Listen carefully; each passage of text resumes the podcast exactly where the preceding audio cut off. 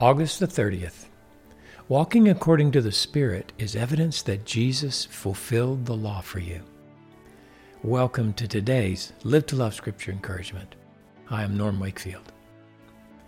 We're reading today from Romans 8 4.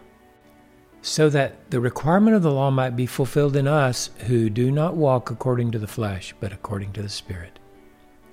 In this verse, Paul informed them of the reason God sent his Son, namely, to release us from the law so we could walk, live according to the Spirit.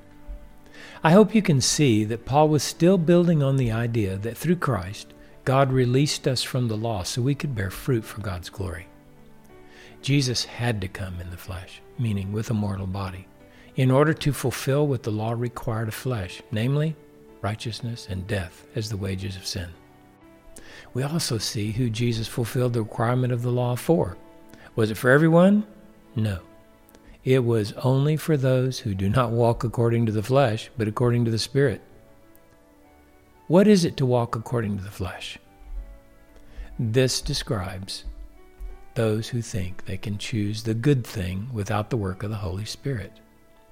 It's those who are trying to obtain righteousness by the law. In other words, they don't need faith, they simply need to make the right choice, do the right thing according to what the law requires. We find later in Romans 9 31 through 32 that he had his Jewish brothers and sisters in mind, for he wrote, But Israel, pursuing a law of righteousness, did not arrive at that law. Why? Because they did not pursue it by faith, but as though it were by works.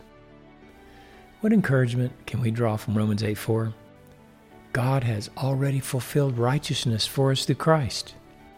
Now we are free to live to love according to the Spirit of life in Christ Jesus. Loving with Jesus is the sum total of the law of God.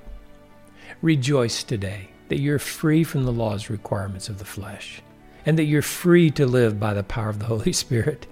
Jesus is the way, the truth, and the life. By the grace of God, we walk according to the Spirit.